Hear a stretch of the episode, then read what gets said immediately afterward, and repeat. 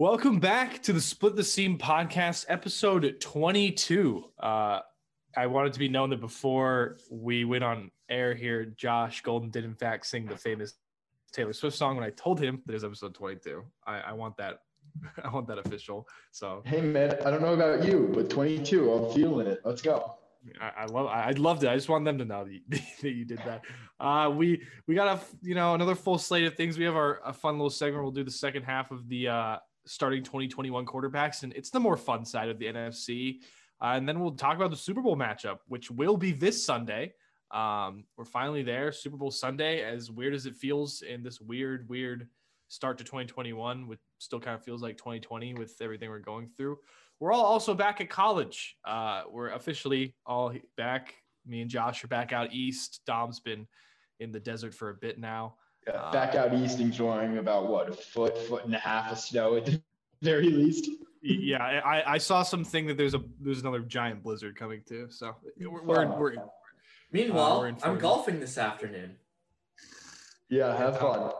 I, damn it, Dom. Okay. Uh, anyways, before we get into all this football stuff, we do have some baseball news. Uh, I guess we'll just kick it off with with the uh, the big shocker here. Uh, Nolan Arenado is not a Colorado Rocky anymore. To Dom's, uh, yeah, Dom is very happy about that. He he now has uh, what was it? You have the best third baseman in the NL West now. It was correct. Yes, because I am an unbiased Padres fan. Nolan Arenado is a better player than Manny Machado, and now Nolan Arenado is out of the division. There you go. Simple as that. And uh, he will be going to the St. Louis Cardinals uh, for a heavy, a heavy, not really that heavy of a price. I mean, we're talking about what, like, like heavy price financially, but not that heavy price in terms of the prospects. Yeah, I mean, exactly. Uh, I mean, so they have to. They, they gave up like fifty-one million dollars straight up to the Rockies, and then they traded for a bunch of prospects. You know, Austin Gomber, you got Mateo Gil. I, I mean, some of these guys listen, I, I, would have expected a lot more for, for a for a what undisputed top three third baseman in the league. The best third baseman in the MLB. The best. Okay. Yeah. There you go. So uh, I mean, just to think about this deal from the Rockies' perspective, like, yeah, you still got Trevor Story over there. You still got a couple other guys on that team who aren't bad, but what are you telling the fans? Like, we don't how care. do you get the? We don't. Care. How do you? Exactly. Like, you're telling the people who spend money on your organization, you know, go buy tickets, go pay for a $10 hot dog, go buy a $40 t shirt, whatever it may be. We're going to trade the best third baseman in baseball and we're going to pay $50 million to get rid of him and get a couple of, I guess, decent prospects in return. I don't know. I don't know too much about these guys, but I mean, they're not Nolan Arenado by any means. And like what do you tell the fans? How do they wake up in the morning and say, you know what, I still want to root for the Colorado Rockies? I don't get it. I really don't. All these guys are going to be going over to Nuggets games. They're going to be going over to Avalanche games. And no one in Denver is going to be a fan of baseball anymore because this team is going to be terrible for the next decade. Yeah, and I mean when you, you look past it, you mentioned the name Trevor Story is is a, is arguably also one of the top in his position in the league as well. And you know, you, you I, I like to think that part of the reason that he might have stayed was because you had that corner of the infield lockdown, maybe. But now you get rid of Arenado, you basically, I think that's basically telling Trevor Story, you know, we don't care either, and you Not can walk time. next. Well, yeah. and Tr- Trevor Story's a free agent following the season. So that's what I was getting to. Yeah, I would put my money on the fact that he's not going to be returning to Colorado because I don't know how you could put your faith in coming back to that organization and them putting the pieces around to help you win a championship when they just traded the best third baseman in all of baseball. They've never had a really good track record of developing pitchers. Although right now their pitching staff isn't like terrible, at least in terms of arm quality. German Marquez, Jon Gray, Kyle Freeland, uh, Antonio Senzatela, like those are four solid pitchers. Of course, when they pitch in Colorado, they just don't do well. But it it I feel bad for Rockies fans because they have so much talent. Their organization sucks. I've said it for a long time, and their ownership doesn't care about the fans. So it's tough because I'd imagine in the span of a year they're going to be losing the best third baseman in all baseball, in my opinion, and a top three shortstop. Some would argue he's top two. Some would definitely argue he's top one. Uh, I, I, I would put him at third, and he's really close behind Tatis and Lindor. And he, he's an incredible player. He's going to go make some other team very happy next offseason. And nice. I'd imagine he gets traded at the deadline too.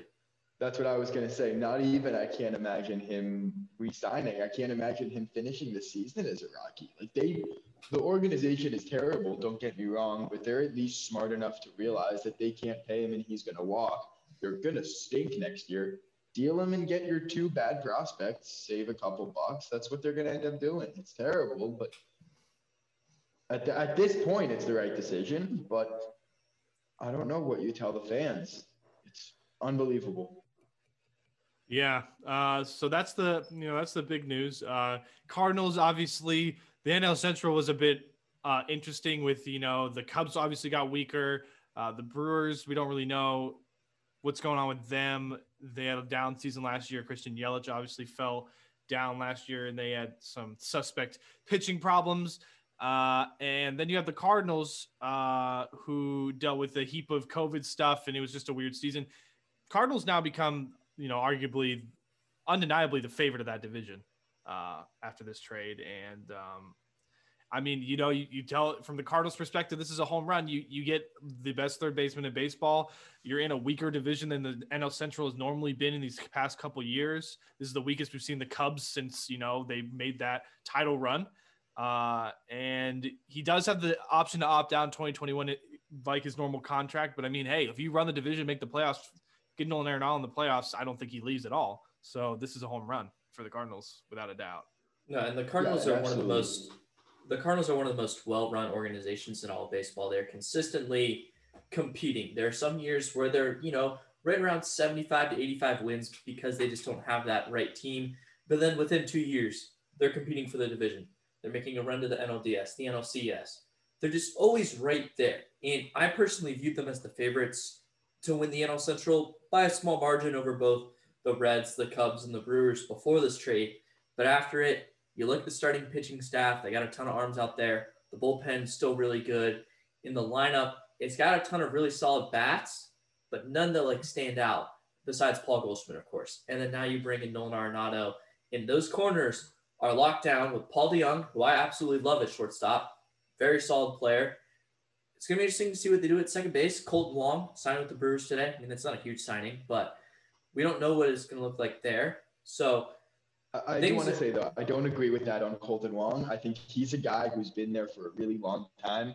And I feel like he's kind of a St. Louis identity type of guy. He's the kind of guy you would think of with that organization. They had him for so long. He was a big presence in that locker room. He was just their type of player. I feel like losing him could really be big for them down the stretch. But I do think they're still the pick to win the division, but don't undervalue them losing Kolten Wong by any means. Good point.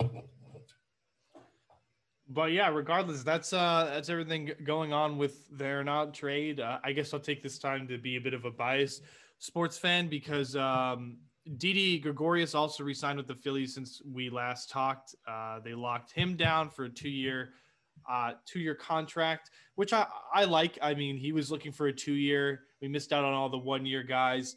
Uh, he has a solid lefty back, lefty bat, and a very right-handed, heavy batting lineup with Harper. It's basically the Phillies. You know, I'm really, I, am just glad that the, John Middleton, the Phillies came around because for a while it really seemed like they they were like the Rockies ownership. They didn't care about the fans.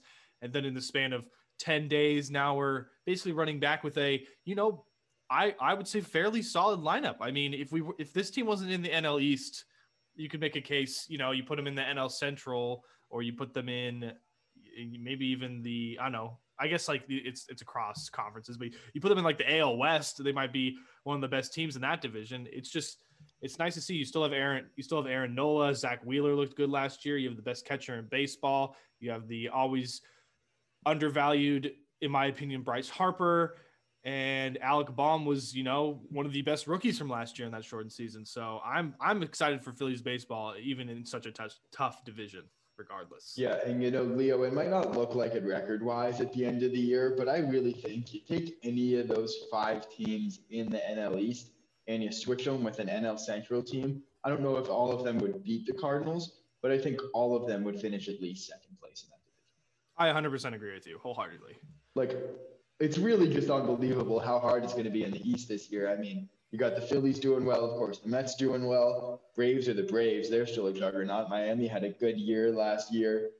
They don't expect to regress that much. I think there will be a little bit of regression there, but they're still going to be a good baseball team. And Washington made a lot of additions as well. I mean, top to bottom, this division is just completely stacked, and it's going to be hard to find wins for sure. Yeah, I would say you've got like three complete teams with the the Mets, Braves, and Phillies, and then you've got the Nats and the Marlins who can just go out and win a game based off their pitching. I mean, they've got some serious starting pitching on both of those teams, and that can that can win you baseball games, and especially division games when you just have to when you just throw Scherzer out there and you and he just does his thing, and you you throw a guy like Sixto, Sixto Sanchez out there, Alcantara out there, they can do their thing too, and they just win your games, even if their offense maybe not stacks up as well against the more juggernauts in the NL East for sure. Um, Absolutely. Dom, All you need when Scherzer goes off is one good bomb from Juan Soto, and you get a win. Exactly. Uh, Dom, do you, do you make anything of the NL East now that it basically fully shapes out with the Phillies shaping their lineup out? I mean, it's the best division of baseball. I think I can very easily say that. I have zero clue how it's going to shape out in in a couple of weeks when we have to make our predictions for our standings it's that division's obviously going to be the toughest. I mean, I think I can pencil in the Marlins at last place, which is going to be really tough to do since they were a playoff team last year. But the Mets got significantly better this offseason. I think the Phillies made some moves to stay in contention. The Mets obviously got way better, and the Braves are still really good. And then the Nationals got better too. And they, of course, won the World Series two years ago. So I think that division's really up for grabs. I think it comes down to health, which we saw with the Phillies and we always see with the Mets and we saw at the Nationals last year. Plays a pivotal part in a season, in a season where you're going from 60 games to 162 games. I think that's going to be even more prevalent. So that is something to really watch out for, not just in the East, but in all of baseball, but I think especially in the East. Yeah, I definitely I with that, Dom. I don't know about especially in the East. I don't think that's going to make as much of a difference there as it does everywhere else, except for just the history of the Mets get dealt with all these injuries all the time. Same with the Phillies as well. Just the history there, I get. But I don't think anyone's gonna. I think everyone's gonna be dealing with these injuries all the time because guys haven't had to run this 162 game marathon in two years. Right, but I think it's more important in the East because there are better teams that you're facing more often.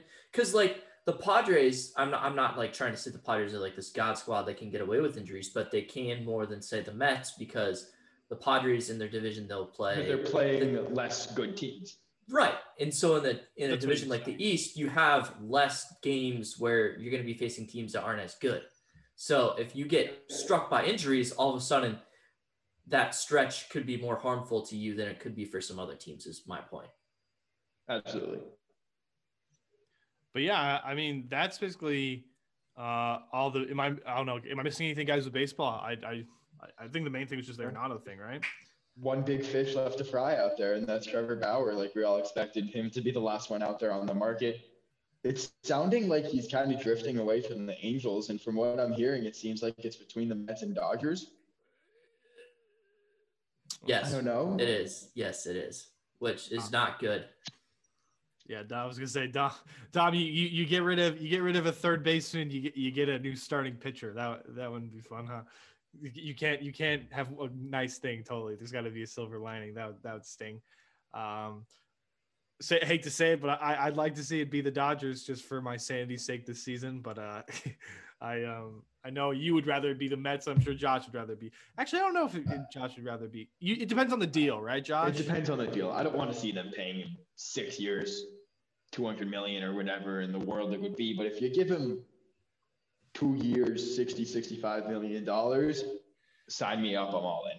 Yeah, okay, that's what I figured. But yeah, that does it for um baseball. Um when we switch over to football, we don't have any games to talk about because no games happened.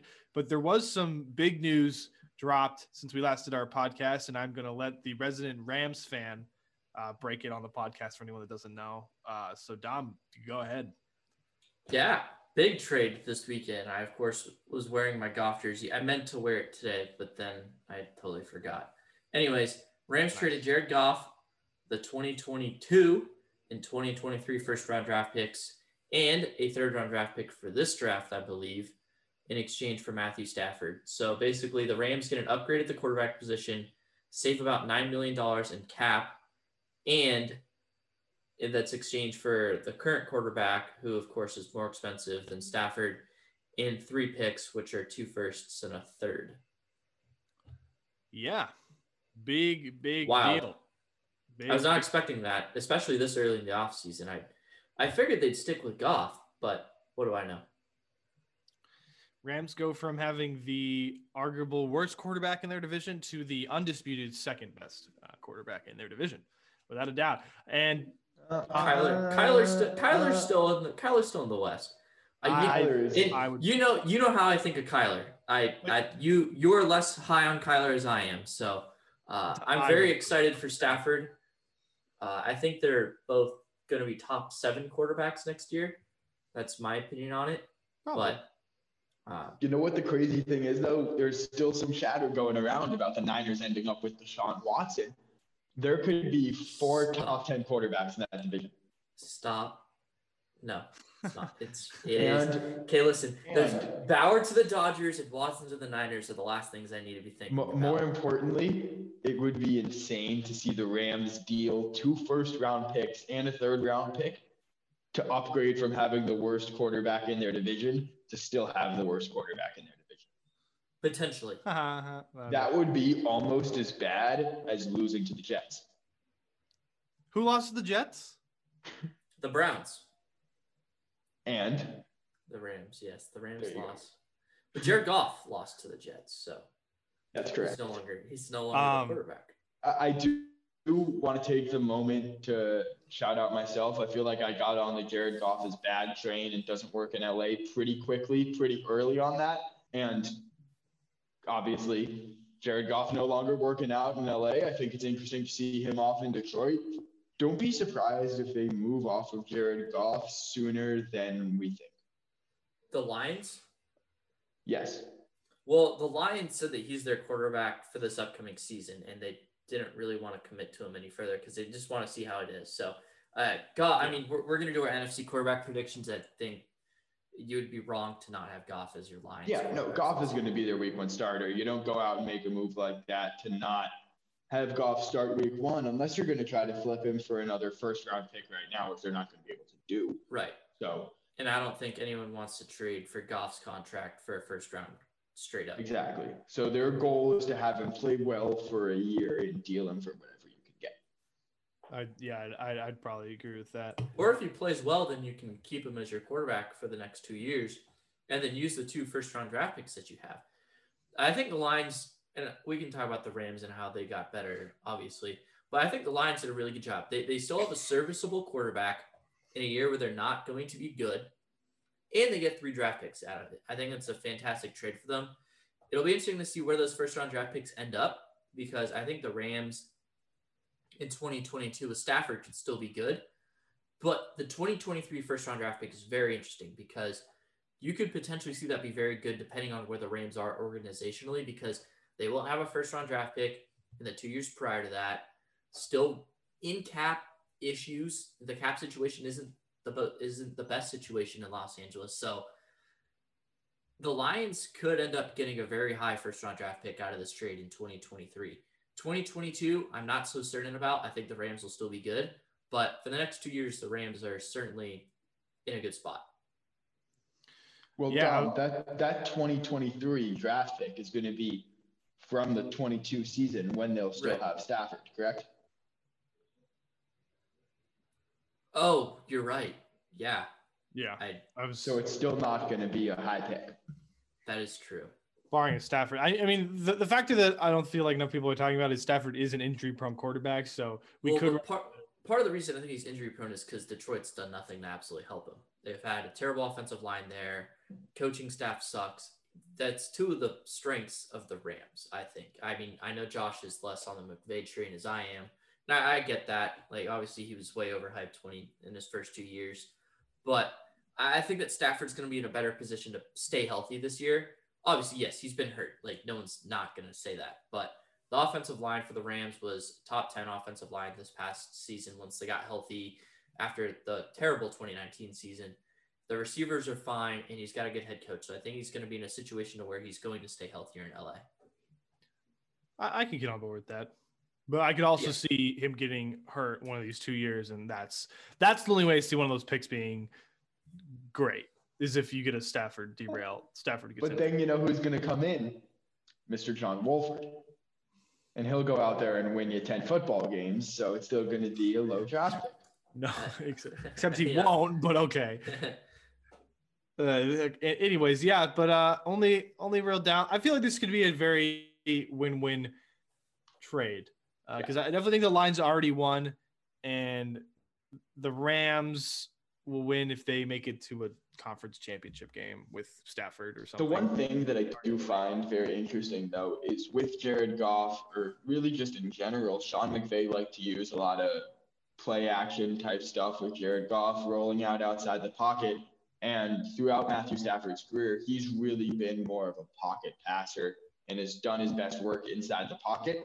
So it's going to be really interesting to see who wins that battle between Stafford and McVay. If McVay is going to really have to change the offense around him, which he probably will, to build that offense to Stafford's capabilities and not Goff's capabilities, and see how the Rams system is going to change for Stafford because they can't really play the same type.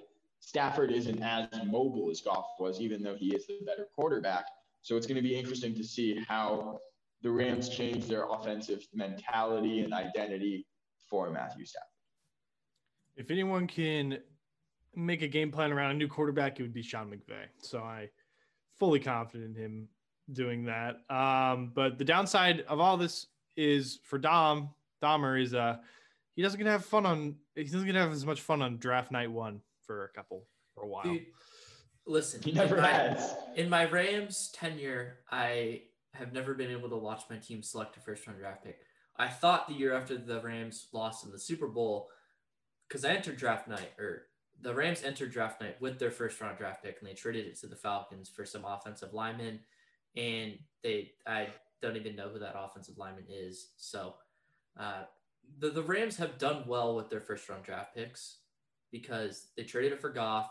You know, Goff definitely regressed a lot the last two seasons, but in his first two seasons, he took the Rams to the playoffs and he took the Rams to the Super Bowl. And then they traded him for Jalen Ramsey, and he's one of the best corners in all of football. A big part of that really good defense from last season.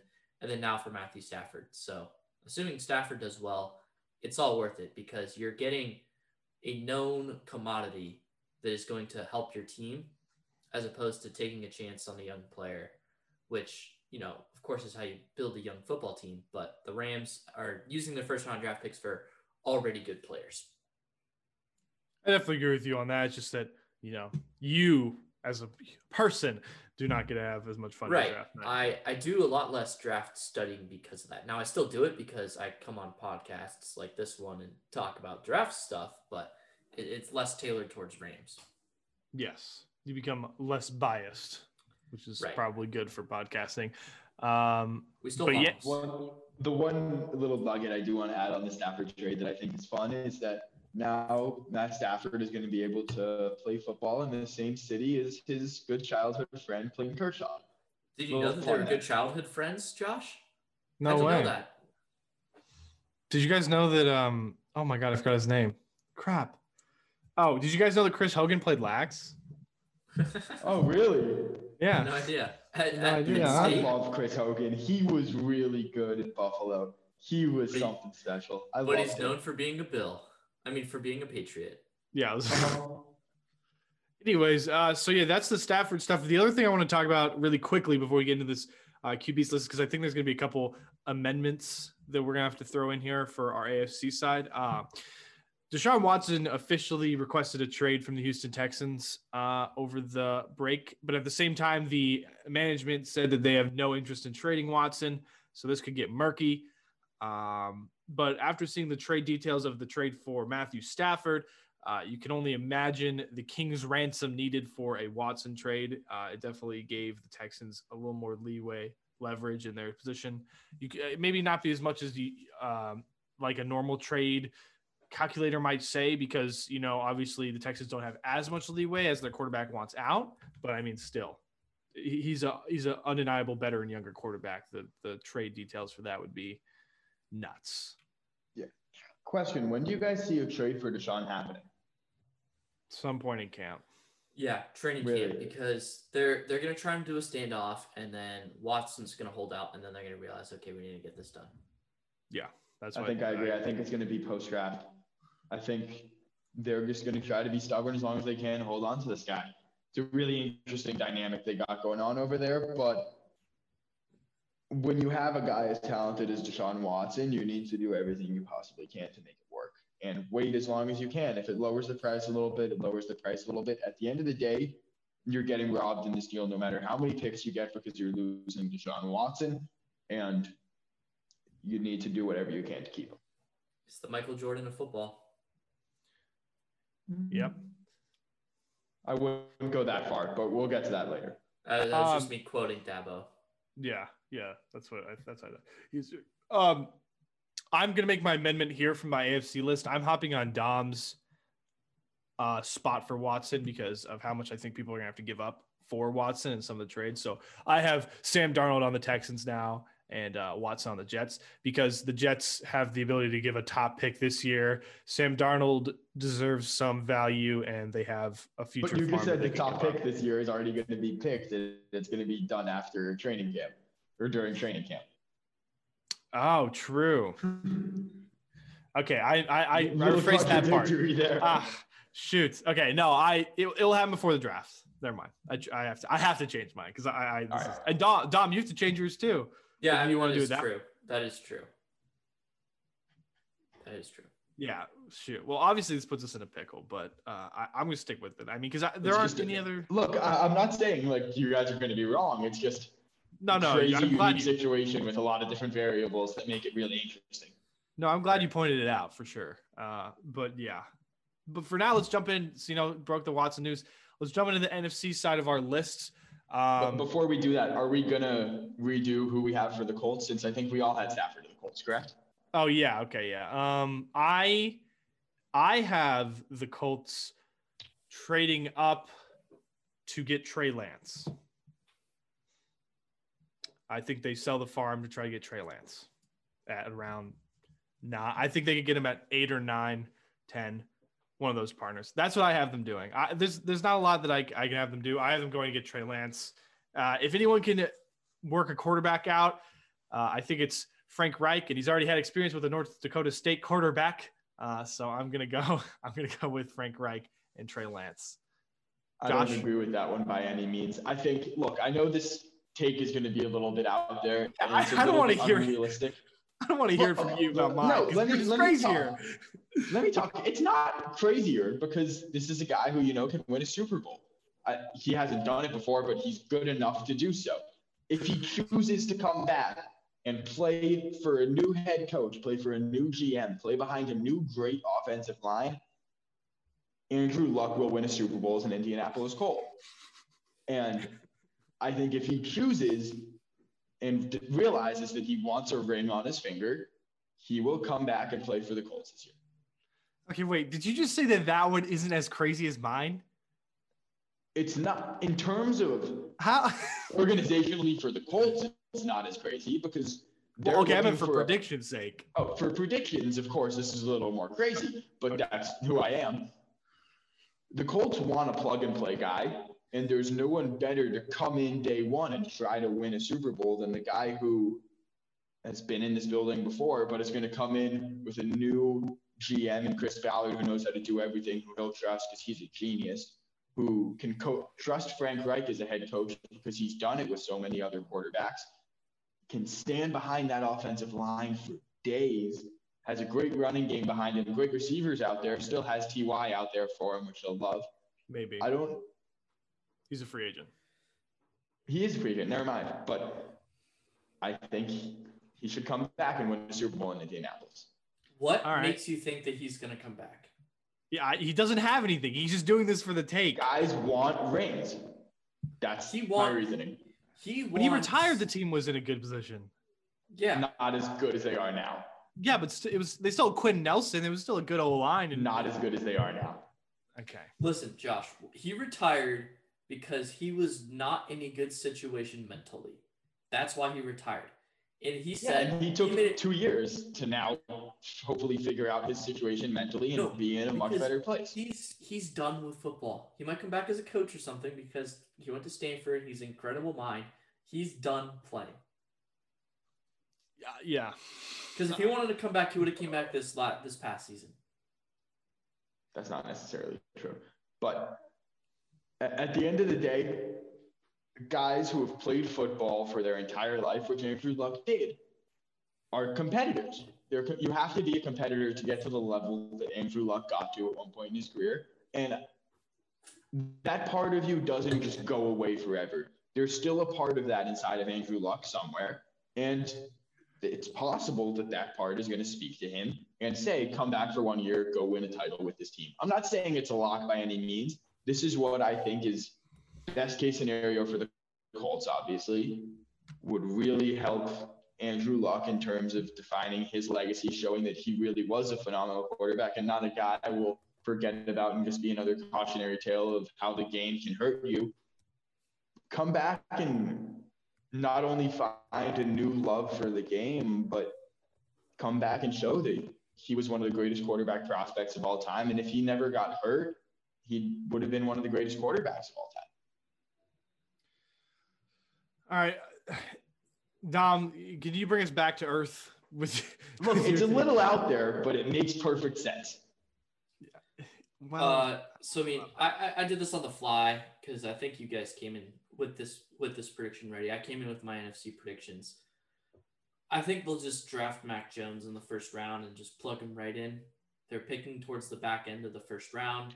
I think he could still be available, and I think that that would be a good fit because he kind of is a pocket passer for sure, and he's the most pro re- second most pro ready, of course, behind of course uh, Trevor Lawrence, but I I would I would say he's the second most pro ready. He just won a national championship. Let's roll with Mac Jones.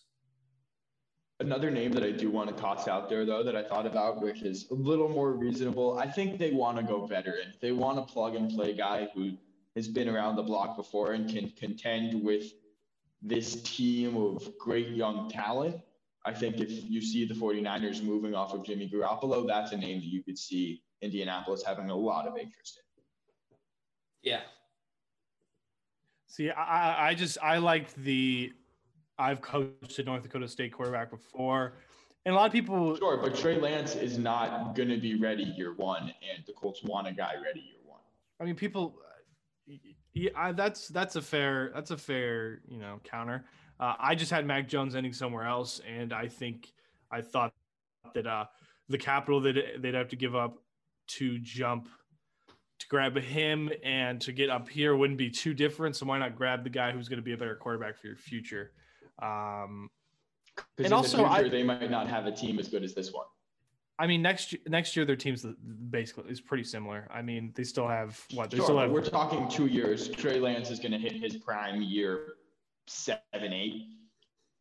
Another North Dakota State quarterback. Sa- same with after. all these rookie guys. They hit their primes year seven, eight, but they're interested in 2021 and 2022, not drafting the franchise quarterback who's going to be the guy for 20 years. They, like I said, they want a plug and play guy. They want a guy who's going to come in and hopefully contend for a title this year. And that's why I think they'll hopefully look for a guy like Andrew Luck and try to get him to come back. But if they don't, look for a veteran like Garoppolo or even a pro-ready guy like Jones. I think is a much better selection.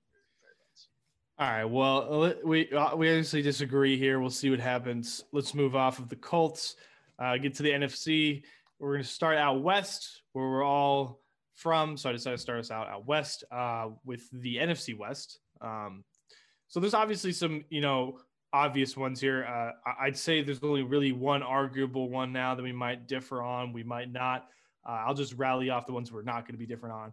Uh, Russell Wilson's going to be the Seattle Seahawks starting quarterback, undeniably. Matthew Stafford's obviously the Rams starting quarterback, undeniably. Kyler Murray's obviously the starting quarterback for the Cardinals, undeniably, right? Noah.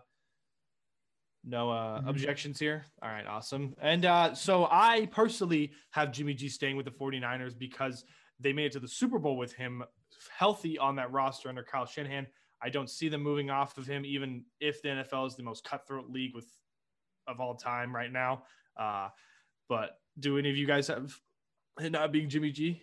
I have it. I have Jimmy G here. I think this is pretty easy. I think that they're what 22 and 7 with him as a starter or something like that. He wins games for them. He might not be the best quarterback in the league, but he's able to win games for them, and that's all that matters in the National Football League. I will say that they should be players for Deshaun Watson, and that upgrading for Deshaun Watson would certainly be a great idea. I think they win the Super Bowl with Deshaun Watson, and it would be a great move for them if they can go out and get him. But I could say the same thing about 25 different teams. Maybe not winning the Super Bowl, but it would be a great move to go get Deshaun Watson. If you don't get Deshaun, Jimmy seems like the logical solution. He's won them a lot of games. He's taken them to a Super Bowl. I don't see how you move off of him if it's not for Deshaun. All right. So if Tom? I were Lynch, I would stick with Jimmy G. However, I don't think that's what's going to happen. I, I I like Jimmy G. I think he's. I predicted in our last podcast he would go back to the Patriots. So of course I have to replace him. And I think they will trade up and draft Zach Wilson out of BYU. I don't know how high they're going to have to trade up. It's obviously going to be at, be pretty high, but for probably, uh, I think they do it. I, a lot of people seem to think he's quarterback two in this draft now over Fields. I don't know how I feel about that. Uh, they're certainly very close. Uh, but Wilson, he's got a strong arm, can run like no other. And I think that he's a guy that can certainly do damage with Kyle Shanahan. I'll be honest with you. I don't think there is a better landing spot out there for Zach Wilson than San Francisco. I think that's just the perfect fit for him, being able to work with Kyle Shanahan, having those speedy receivers on the outside, and Deebo and Aiyuk, and a lot of talent out there, being able to have Kittle as that security blanket, of course. Good running game, good offensive line. Shanahan, of course, can do whatever he wants with that shiny new toy and Zach Wilson. I think that's a perfect fit, but I don't see them moving off mean, it's undeniable for all of the landing spots, the the reasonable landing spots for these top four quarterbacks. San Francisco's the best for any of them, if we're being realistic. Even like for Trevor Lawrence, I mean, it's Kyle Shanahan and that those offensive weapons. Uh, but yeah, um, I have Wilson going somewhere else here, which we will get, I'll get to later. Shout out John Lynch, go Falcons, Torrey Pines. Yep. He is a Falcon. Yep. He is a Got Needs to be that. in the Pro Football Hall of Fame. He, he probably he also does, yes. Uh, Would, would he be the first Torrey Pines graduate to be in the Pro Football Hall of Fame?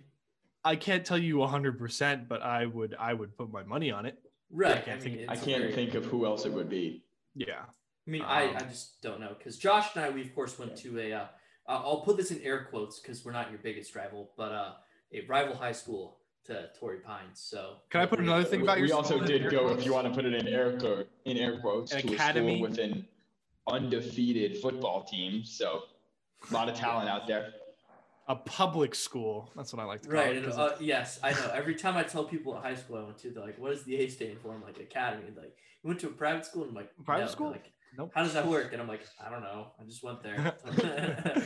Yeah. Don't- That's something I will never understand in my entire life. yeah, I was gonna say. Uh, but yeah, anyways, that's the NFC West. It's not gonna look that different anymore than it is of this standing day, uh, because you've got three locks at quarterback and three uh, of the teams in the division. Um, moving up to the NFC North, we're going next to this division. Also has three teams with locked-in quarterbacks, in my opinion. Now, uh, uh, I'll just run through them. Uh, uh, Aaron Rodgers is, is a Packer. Kirk Cousins is a Viking. Yeah, he's a he's a Packer. Kirk Cousins is a Viking, and Jared Goff is a Lion. Uh, I mean, Dom, you- made that noise, but you don't so have. Listen, listen. Here's the thing with the NFC North. I think the one true lock is the Vikings, and then at the Lions is it Jared Good or is it Jared Goof? I put Jared Goof here, uh, and then I do agree. I do agree. player. Uh, I mean, they're very different players. Let me get that very clear. Same Uh, human being. That's same what I'm trying to say here. yes. you're They're right. Very different football players. Uh, and then, I mean, Aaron Rodgers isn't exactly a lock. I do have Aaron Rodgers because I think they'd be fools to move on from him. But I mean, they did draft Jordan Love. Everyone thought the uh, the Chiefs would stick with Alex Smith after he had the best season of his career. They traded him away. And Yes, of course, but that- it- There's a it- di- there's a difference, There's a difference between, between- having the best season of your career and Aaron having the best Rodgers. season of your career when you're Aaron Rodgers. being an MVP, a hundred and ten percent. I'm just saying, very similar situations.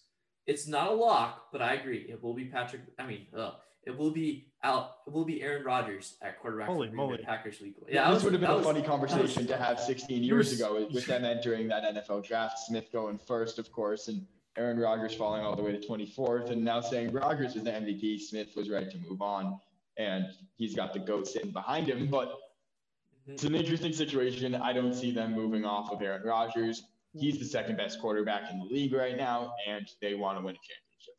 Wait, for franchise narrative's sake, how many years did Aaron Rodgers have to sit with Favre? Two?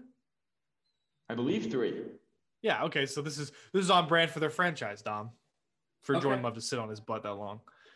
I mean, that doesn't Worked make out. that doesn't make it Worked realistic. out.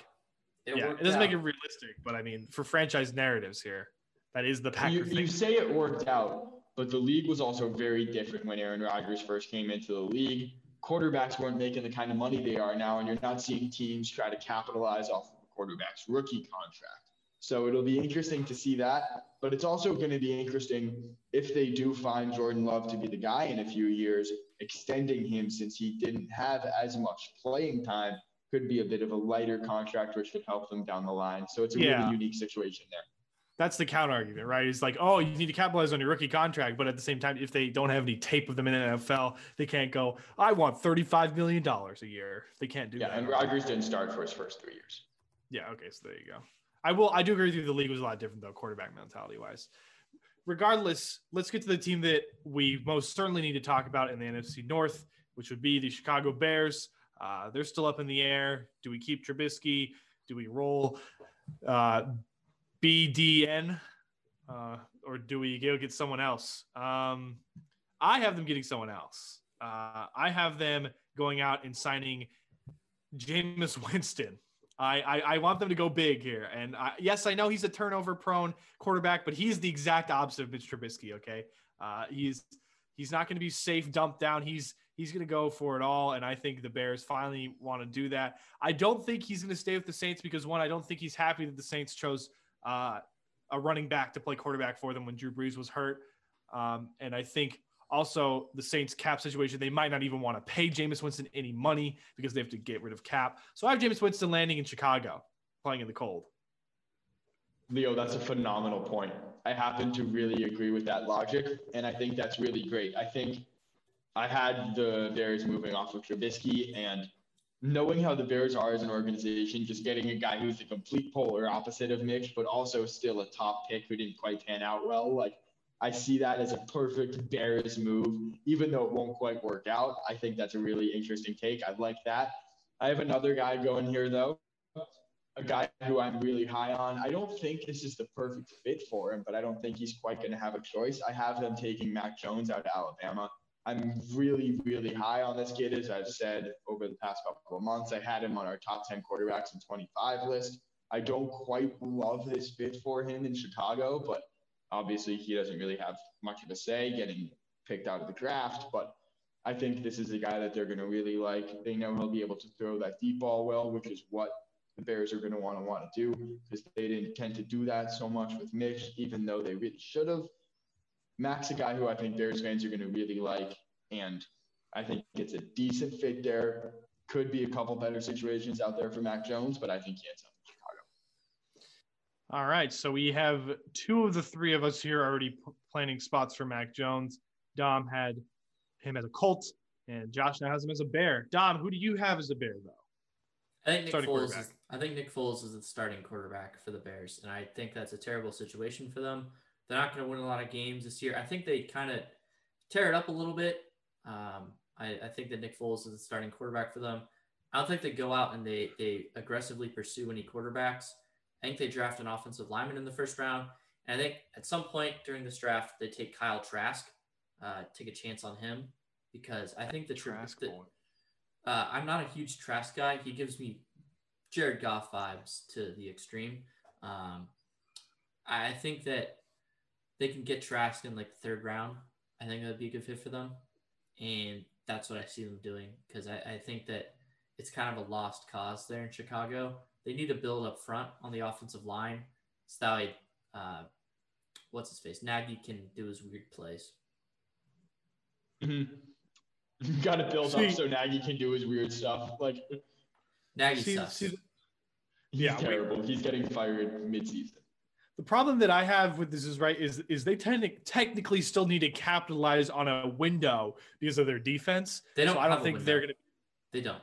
I, you could you could Their argue that defensively you could argue that defensively they have a window with their defense. Now I'm not saying make the Super Bowl. I'm saying like they have a pretty good defense that they're not going to probably be able to hang on to in the next coming years with some of these players leaving. So I think that they're going to go try to be uh, try a boom because their defense could get them to the playoffs like we've seen. So why not boom with a Jameis Winston and maybe he gets you he goes crazy instead of just being like ah we'll go with old Foles.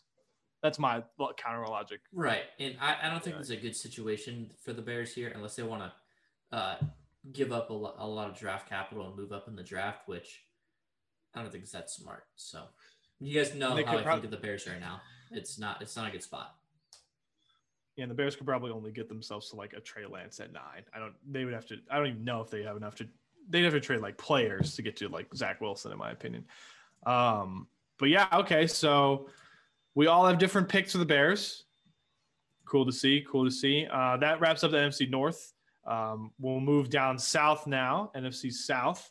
Uh, this one This is, where it Is- starts to get interesting. this is where it most certainly starts to get interesting. And I, I have I have a fun NFC South here. I'll get the uh, I'll get the easy one out of the way. Uh, he's still inked down for one more year, and after what he's about to, he's already done this season. Tom Brady will be the starting quarterback for the Bucs, barring any crazy health thing. But he's a health nut, and he's crazy, so he's going to play quarterback for the Bucs next year. Uh, no disputes there, right, guys? Yep. All right. Awesome.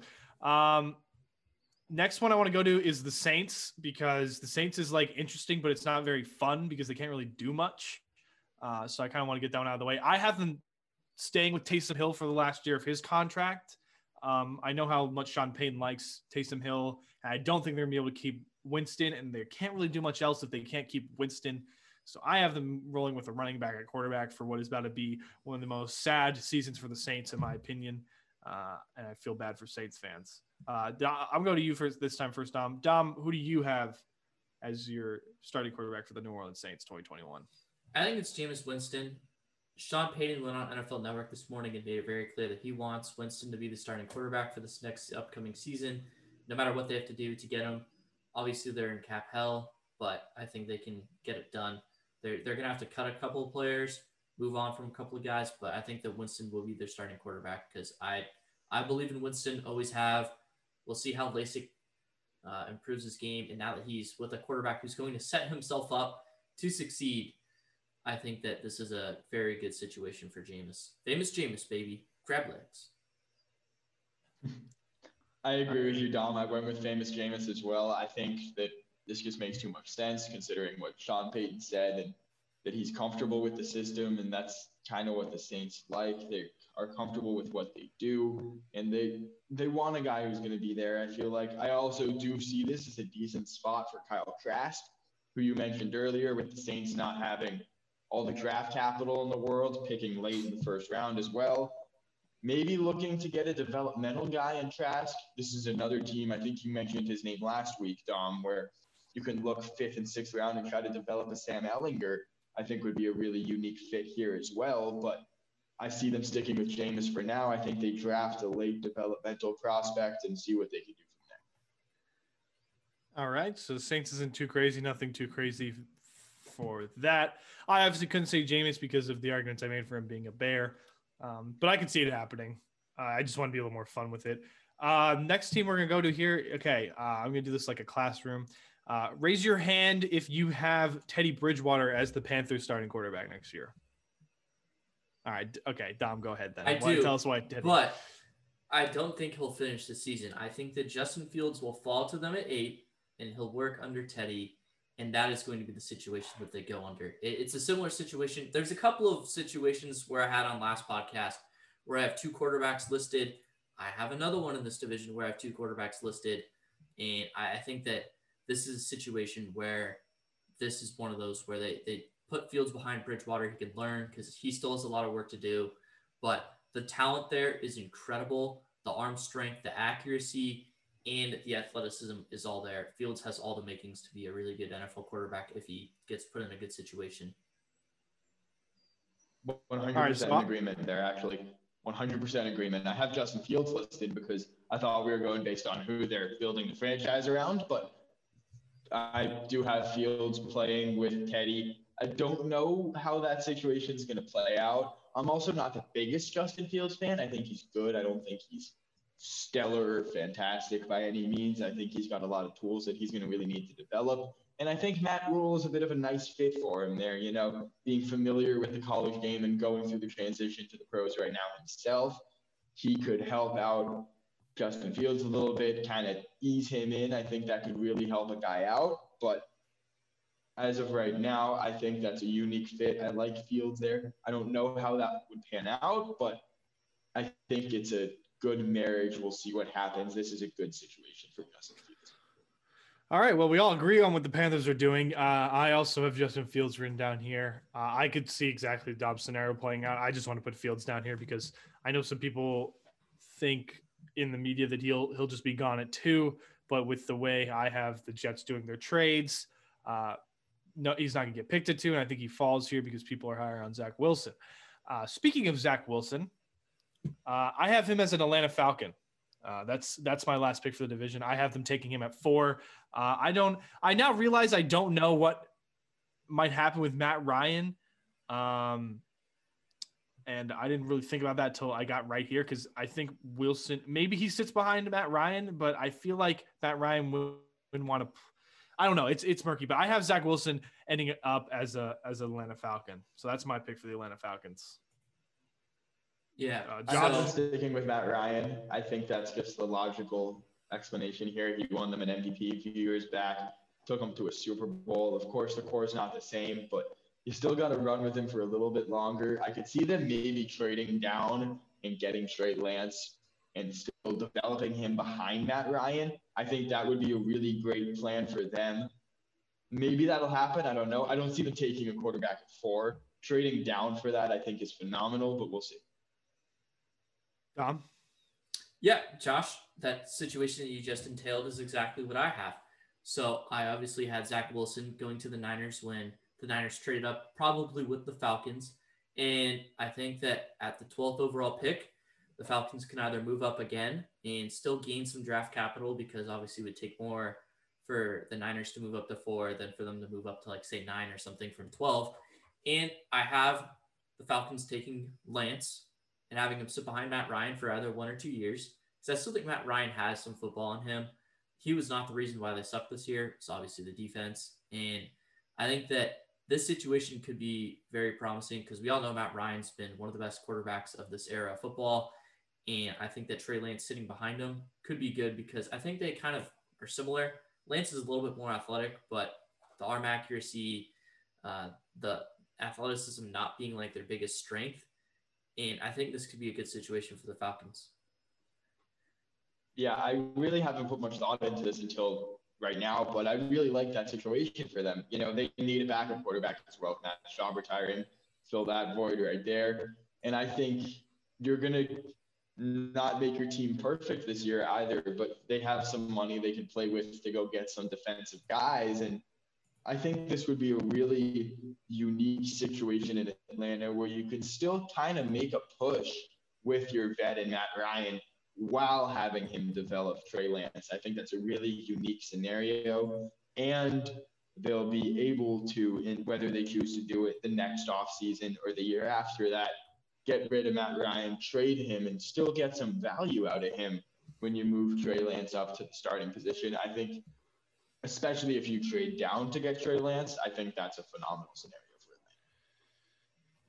Atlanta. I guess my counter argument for my pick would be that um I'm just a lot higher on Zach Wilson, and I think Atlanta won't be picking at this spot again for a bit. So why take the risk of passing on a guy who could burn you later? So that's why I'm taking Wilson. But I, I, I do, I do like the scenario. I want to ask. I don't recall your other predictions. Did you have Matt Ryan somewhere else? I didn't. Uh, that's that's why I kind of got thrown for a curveball. And you know, more than, now that I think about it a lot more, I I kind of want to I kind of want to put him in Indy. That's what I was gonna say. I, I might put him in Indy. I see Matt Ryan if he gets moved out of Atlanta. Indy is also a great spot. That's another play. Like I said, Indy really wants a plug and play veteran guy to contend with this team. If Matt Ryan hits the open market, that's another guy they could target. It's be really interesting to see what the Colts do because they want a again a plug and play guy who can come right in and win year one but they have to wait and see if these teams are going to move off of a quarterback. So they're in a really tough situation. And that's why I love the luck idea. But another part of my irrationality and ridiculousness, but they're in a really unique, fascinating situation. And they're just kind of playing the waiting game right now in Indianapolis now that Stafford's off the board. Yeah. Uh, but yeah, that, that wraps up the NFC South. Uh, obviously, we think their quarterback landscape will look a lot different, especially by the time we get further into the 2021 season, obviously, um, with some of these rookies coming out.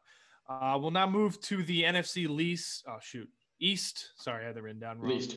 Um, yeah, thank you. Uh, and which, you know, uh, it could look a lot different. I don't have it looking as different as some people might with Dak's situation. Um, but I'll just get that one out of the way. I'm sure we we all have we even though he's a free agent, we all have Dak Prescott as a Cowboy. Yes, absolutely. I don't see Jerry Jones not resigning this guy, plain and simple. Dom has a finger up. So I, I think that they will resign Dak. However, I have shown concerns over the course of this podcast when we've done quarterback rankings that he will not be 100% ready for the season given the gruesomeness of his leg injury. I think they've re-signed both him and Andy Dalton to be quarterbacks for them next year. I think Dalton is the guy that's going to start for them, but going forward, it's going to be Dak. I think I agree with you that that's what they should do, but I don't know if Dalton's going to want to come back. We'll see. What, where is he going to go? I told you guys last week I have him in Houston. I think he's going to get yeah. the opportunity to get a starting job there when they move off of Deshaun Watson, and I think he'd want to go to a place where he could start 16. But I think that's something the Cowboys should definitely consider. Yes. All right. So yeah, um, Dak injury definitely plays into it for sure. Um, but moving on to the, these other teams, since we all have them written down, uh, the next one I want to go to is the Giants because I think we all also have the same one there. I none of us have a moving off Daniel Jones. Rolling with Danny Dimes. I've been saying for years. I, I think he can be the guy. I have a lot of faith in Daniel Jones. I think he's the guy in New York. All right, awesome. Uh, so next one we move to here then is uh, we'll go football team. Uh, this is where I have Mac Jones landing because this is around where the football team picks, uh, and I think this is where they fall unless someone reaches. Uh, the Washington football team is about pick 19, uh, so I have them taking Mac Jones here because I think you know Alex Smith is a nice story, but he's old, and I really I I'd hope that they have a big enough brain to not just throw money at Taylor Heinicke and say go start because that's I know he looked good in that game, but that's not what you want to do. Uh, I think you take Mac Jones here, uh, who is definitely NFL ready, and they have a defense where throwing an NFL ready quarterback in may get them another run at the division. To be honest, because uh, yeah. the defense looks scary. I definitely like that thought process. I think Mac is a decent fit there. I think in that scenario, you do resign Heinicke to kind of ease Mac Jones in because I think Heinicke would be a serviceable bridge quarterback to Mac Jones for when he's ready. But that's not what I have here. I'm going for the home run here. Deshaun Watson's going to be a member of the Washington football team. No, I don't want that. I think this is a great fit for him. I think no. he's got some weapons on the outside in Terry McLaurin. They got a decent running game, great offensive line. I am a huge Ron Rivera fan. I think Deshaun would love playing for a guy like that. And of course, the defense, you don't even have to worry about. That's a top five unit in football. And I don't see them getting any worse anytime soon. I love this fit for Deshaun. If I'm Deshaun, Washington would probably be. I don't know how they would rank on Deshaun's list. I would think they could be one. I It's feel gotta like be. that's the T- it's gotta be top. It's gotta be top three. It's got to be very high on his list. Of course, they struggled offensively last year. Only went seven and nine, I believe it was. But you add Deshaun Watson to that mix at quarterback, and they're just going to skyrocket, go 12 and four at the very least. I think that's a team that's going to be contending with that defense and a really, really well coached team with a coach who's been there before. Deshaun Watson leading it. I could see that team doing a lot of damage. I like Deshaun in Washington. Can I pull a historic Josh Golden argument here? I would believe this more if uh, not for the ownership and the franchise legacy of the Washington football team. I agree. I completely agree with that. You know how we always say uh, blank Dean Spanos? The East Coast argument of that is blank Dan Snyder. So Mhm. I, I completely agree with you, but they're trying to do a whole rebranding thing with the losing the R words and being the football team and finding the new logo. I think you find the new logo, you find the new quarterback, you get everyone in the city in on Washington football. I think it makes so much sense every way you lay it out in Washington to go get Deshaun Watson. I don't want that to happen. But I fair, fair would understand that. Yeah. Uh, Dom, what do you have the football team doing? Who's the head coach of the Washington football team? Ron Rivera. Ron Rivera. Who did Ooh, I Ron- like this. Who did Ron Rivera coach for this first uh, in, in his stint in Carolina? Cameron Newton. Who's a free agent quarterback in the NFL right now? Cameron Newton. I love that. I love that. I'm I- I'm in on that. If they don't get Deshaun Watson, I'm in on that. Thank Good you, job, thank Dom. you. I want that because he's going to stink. I don't think he was the problem there in uh, in New, in New England. He certainly wasn't that good. I'm not going to sit here and tell you he They was. didn't use him right. His shoulder is shot. right. He's now a glorified running back. I don't agree with that. I think Rivera can use him right. I think that's a great pick, Dom. Well done. His shoulder is shot. He cannot throw a football anymore. I I'm not sure. If if anyone can help him throw a football, it's the guy who he's been with all the time in Ron Rivera. I like that fit. It makes sense. I don't know how well it would pan out, but if it's gonna pan out for him, it's gonna pan out in Washington. I like that Dom. Well done. I will I will die on this hill. His shoulder is shot. But I mean, Probably like, is, but we'll see. here's the thing: is Terry McLaurin is already the best weapon he's had in a while. That I don't think anyone's going to deny that. And then Since assu- he was throwing dimes to Steve Smith, probably. Right. Uh, I mean, Kelvin Benjamin was okay. They didn't No, really have any. Eh, He was a Popeye's biscuit away from being a tight end, Josh. Let's not forget that. Uh, and their offensive line is solid. They have a pretty dynamic running back duo with Antonio Gibson and JD McKissic. Really good tight end and Logan Thomas. And I think they could draft a wide receiver in that first round if they go with Cam Newton. I think this team has a ton of potential to be a Super Bowl contender in the NFC next year if Cam Newton plays well. I What I, receivers I, do you see down on the board for them at 19? They go with that kid out of Minnesota, or Rashod Bateman. I have a friend who does a lot of football analysis, and he thinks Rashod Bateman is the best wide receiver in this class. That's interesting. I know I have a friend out here who is from Minnesota, big Gopher fan, loves Bateman. I could see that being a decent fit for them if they run with Cam. I like that. And a friend of the podcast, Bennett Prag, is a big Rashod Bateman guy. So uh, I think that that would be a fantastic pick. friend of the podcast. Uh, I, I, uh, yeah, shout out Ben Prague. Um, I can't call them Super Bowl. Con- I think that's whack.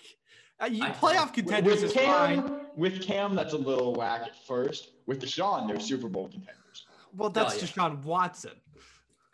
It doesn't matter who Yeah. Deshaun Watson plays for; the Super Bowl contenders. I, This I is, even thought this is I talking. had, you're you're I had the talking Texans gold. as a playoff team. I mean, if Deshaun Watson plays for Houston, they're not Super Bowl contenders. I, I mean, you never know about- with that team. You never know. Yes, he does. Deshaun Deshaun Watson, I, I'm holding I'm holding a nice gold chain in one hand, and with Cam Newton, I'm holding the wrapper of a gold chocolate coin. That's that's the difference for me there. I, I can't. I, I Cam Newton is done. I, I am okay.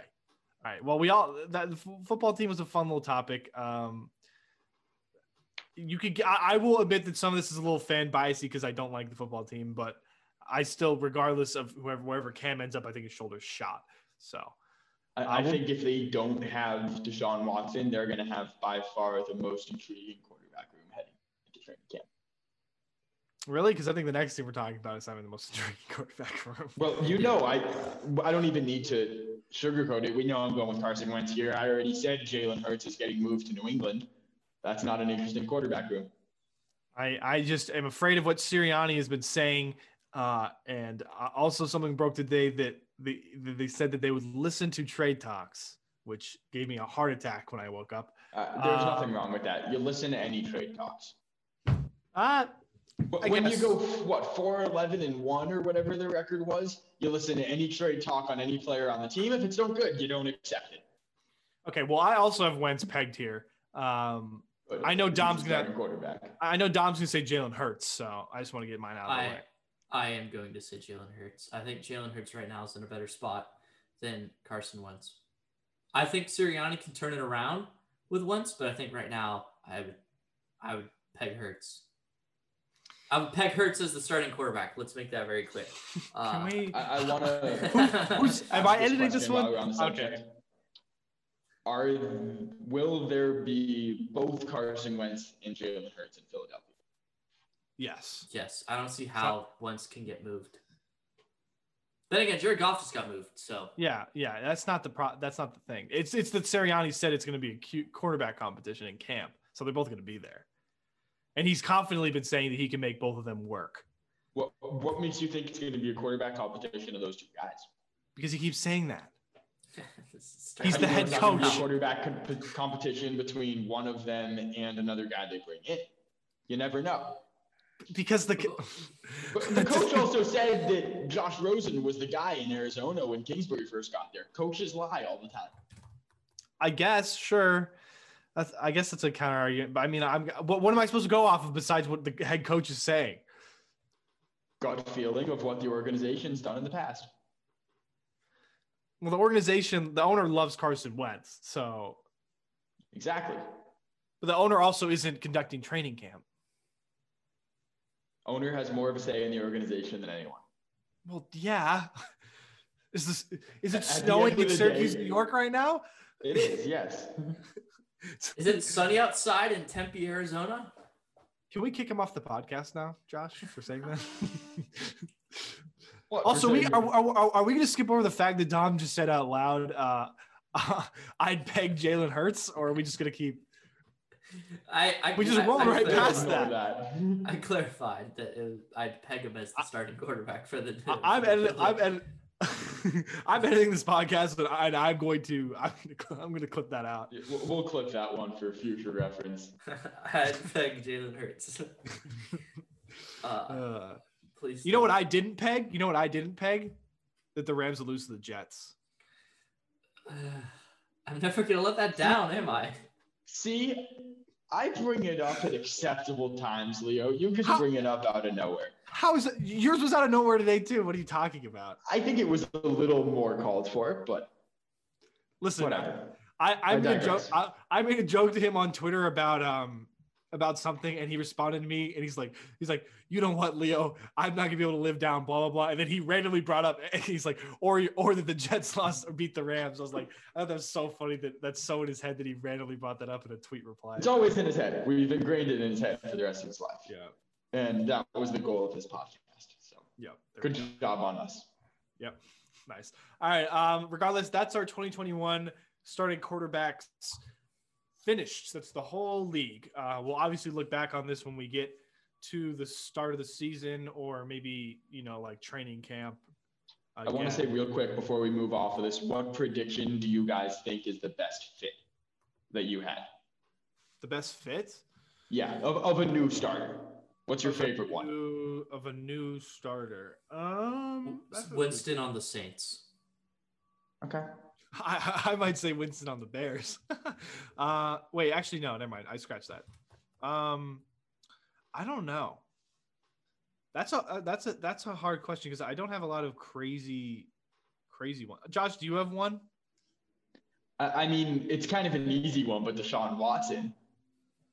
oh Um, wait, I have an easy one too. Like I don't want to say Deshaun, but Deshaun. Oh my god. Okay, mine's Stafford. I, I like the fit of Justin Fields in Tampa. I think that's a unique fit sitting behind Teddy Bridgewater. I like that marriage. I think that could work out perfectly for him. Mine's Stafford on the Rams. So There you go. There you go. anyways, so that does that does it for the uh, uh, 2021 quarterbacks. We'll look back on this later, but for now, time to get to the big game. Uh, Chiefs Bucs this Sunday. Media day is going on this week, so we're finally here to talk about it and give our predictions on who we think is going to win.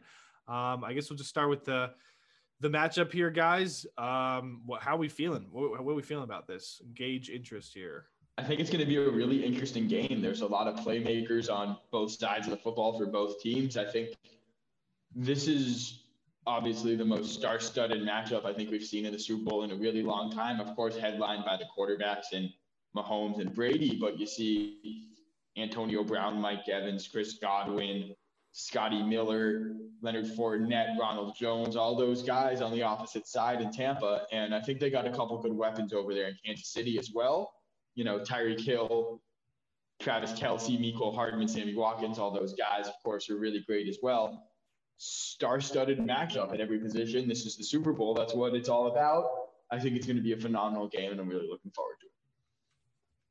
I will say, um, for just like reported, I guess uh, the Chiefs are having slight COVID issues. They put two guys on the COVID list uh, recently, so we'll see if that plays anything. Uh, the players are uh, sound pretty irrelevant. Uh, they're not like they're not none of the guys that Josh just listed is what I'm trying to say here. Um, or but yeah, so I just want to throw that out. Dom, how you feeling about Super Bowl 50, 55? I'm excited. I I feel weird saying this, but I am a huge Weeknd fan. I'm all this is the most excited I've ever been for a Super Bowl halftime show. I love it. I am also. I would I be- respect that. I like the Weeknd. I would be I've- foolish to say I'm more excited for the halftime show than the Super Bowl because I'm of course a huge football fan, but never have I like ever looked forward to a Super Bowl be like, I can't wait for that Super Bowl halftime show. And of course, the game itself is going to be awesome too.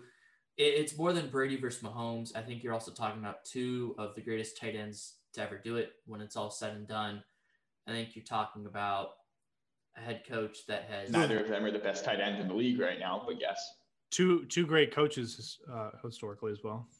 Right, the coaches, and then we're also seeing a team play at their home stadium in the Super Bowl for the first time. And in a year like this, that matters even more, considering the fact that Kansas City, in a normal year, would already be in Tampa Bay, but they're not getting there until Saturday night. So I think Tampa Bay could have an advantage in that aspect a little bit. So we'll see. I think there's a lot of storylines going into it, and it's going to be an incredible game. I do have some fun little sidetrack reports for you, uh, Dom, because I am also a stupendously big Weeknd fan. Um, the, apparently, there was a report that he's pouring a ton of money into this halftime show to begin with. Seven which million is- dollars. Yep. Wow. Yeah, seven million dollars. Of his own Because- money? Yeah, Yes. because you don't get paid to perform the Super Bowl halftime show. No, you just get paid. You just get paid like the like publicity or to give your name out, Yeah. but they don't pay you. Yes, your the uh the your concert sales, your your album sales, and all that stuff goes up significantly after the halftime show. It shows. Imagine. You know, also that, that's what might bring my next point. Today, he released on Twitter his 2022 uh, tour for After Hours. So the perfect timing, obviously, but uh, he, he's going on tour in 2022, and he is going all over the place, which includes Buffalo, New York, and San Diego, which were the two dates that I Really? looked at, obviously being where I am half of the year. Um, but anyways, that's a little sidetrack. I am very excited for the halftime show. Uh, football wise, you know, it, it, it's it's the new age versus the old age kind of deal. You know, this is this is what the battle is about. Um, it's gonna be uh, this this Super Bowl cannot be boring. There's no way. I I I, I would bet money. I feel like I, I don't agree with that, but I, th- th- there's I- certainly a scenario where the Chiefs win this game 42 to 17. I, I don't I'm not think saying so. it's going to happen, but there's certainly a scenario where that happens. The Bucs defense kind of got back to what they what they were doing when we thought they were a top defense, wouldn't you say? Yes, but the Chiefs offense is the Chiefs offense. Yeah, but I I This is the Kansas City Chiefs. At any given moment, they can drop 40 plus points on anyone. Okay. Well, in spirit of in spirit of you saying that, I will be here to say that I will be backing my original preseason Super Bowl pick, and uh, I, I'm taking the Chiefs to win the Super Bowl. They're going back to back, so I'll just say that now. I get that. I'll get mine out of the way. I said at the beginning of the season, and I should have stuck stuck with it, but I let your Bills talk get in my head, and I will be going back to it. So I have the Chiefs winning here. Yeah, I Whichever. I agree. I'm going to give my pick out as well. I think we all have known for a long time that I'm going to pick Kansas City. I kind of hinted at it last week. Mahomes is going to win 10 of these things. Like, I don't know how else to say it. I think he's going to win 10. I have never seen anyone play a sport the way Patrick Mahomes plays football. Ten Like- Super Bowls. I think he's going to win 10 of them. I really do. I think he's that special. And I think this is going to be number two on Sunday against the guy who a lot of people consider to be the greatest quarterback of all time. And it's going to be a hell of a football game. I'm really excited for it. I got Kansas City winning 34 24. All right, Dom, are you are you back in uh the red and red and white? I am. I'm going to be taking the Chiefs here. I think it's going to be a close game. I think it's going to be high scoring. I think you can see uh, both teams reach the 30s. Uh, I'm going to go Chiefs 35, Bucs 31, and I think the the Chiefs win. I think Tom Brady puts up a good fight. I think that the Chiefs actually get off to a really hot start, and you see the Bucs come back, then the Chiefs scored late to put it away. Leo, the final score when the Eagles won the Super Bowl was 33 to 41, correct? For no, I, 40. I, I want to see you guys guess. it was Uh, 43 is 35, right? I, I, I, I want to see you guys guess 'cause I think uh, this will Well, be fun. Because the, Eagles won by eight. I know they won by They eight. did win. That's all I care about. So Brady has never lost a Super Bowl in multiple sets. 41 33 Eagles. So I was right. Thank you. Um, now I, I guess I'll, I'll give my I'll, give- I'll give my score prediction now because I, I didn't think we were doing those, but um, I, I- I would say this game would be I, I could see it being a, a 31-27 kind of game. I think it comes down to Brady having to do a drive to score a touchdown and get stopped. Uh, Mhm. I, I don't see that one happening. But I, I I think I think that's what happens. and we're just gonna throw That's what one happened out against there. I'm the- assuming against we're all gonna have the same pick here as well. MVP. We're all taking Mahomes. Mahomes, yeah. Yeah. It's the simple selection. He's Yeah. gonna win it. He's gonna be the MVP of the game. I mean, he's the greatest to ever do it, in my opinion, and he's just phenomenal. I- I'm not gonna. I can't say that yet. I tell has Brady ever been more dominant at a time? Like In 07. I, I don't think people Yeah, we I got into this a little bit. I don't think people feared Brady as much as they fear Mahomes right now. coming from a Bills fan, I can't believe you just said that. I I truly believe it. I really well, but do. he, he saw Mahomes- firsthand he saw firsthand two weekends ago what Mahomes does. I, I think Mahomes is someone to be much more afraid of. I really do. This guy went. here- here's oh the here's the reality of the situation is that I agree with you. I think the Chiefs can. Okay, first I just want to say Kansas City's going to go 16 0 at one point. I I think uh, they could. I mean, they were they honestly if they were if they beat the Raiders in They like gone 16 and six, I think they would have went out and tried to win that game against the Chargers. Of course they would have. Uh, but here's the thing, Josh, is the Patriots won three and four already, and then they were pretty damn close to winning that in 07 with what would have gone down as the greatest team of all time. And I assume they would have done just as well in 08 if Brady didn't tear his ACL in week one. So it's hard for me to say that Mahomes isn't as feared as Tom Brady was because I never got to experience that prime Brady. And then for the Patriots to go to the Super Bowl and Super Bowl 49 and win it. And then to be basically a missed extra point away from going to overtime in the AFC Championship and then winning it the next year down 28 to 3 and then making it the next year and throwing for 500 damn yards in the Super Bowl and then winning it the next year.